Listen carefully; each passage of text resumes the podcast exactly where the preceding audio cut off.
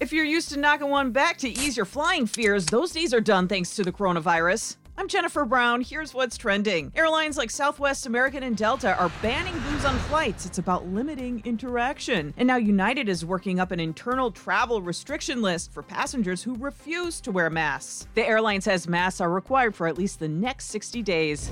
For those who don't fly, they take the train, but even that will be harder to do in the future. Amtrak says starting October first, most long-distance trains will no longer operate daily. They'll travel three times a week. Rail experts say this could devastate smaller communities communities who rely on Amtrak. And if you feel like the last couple weeks you've been schooled on Black history, you're not alone.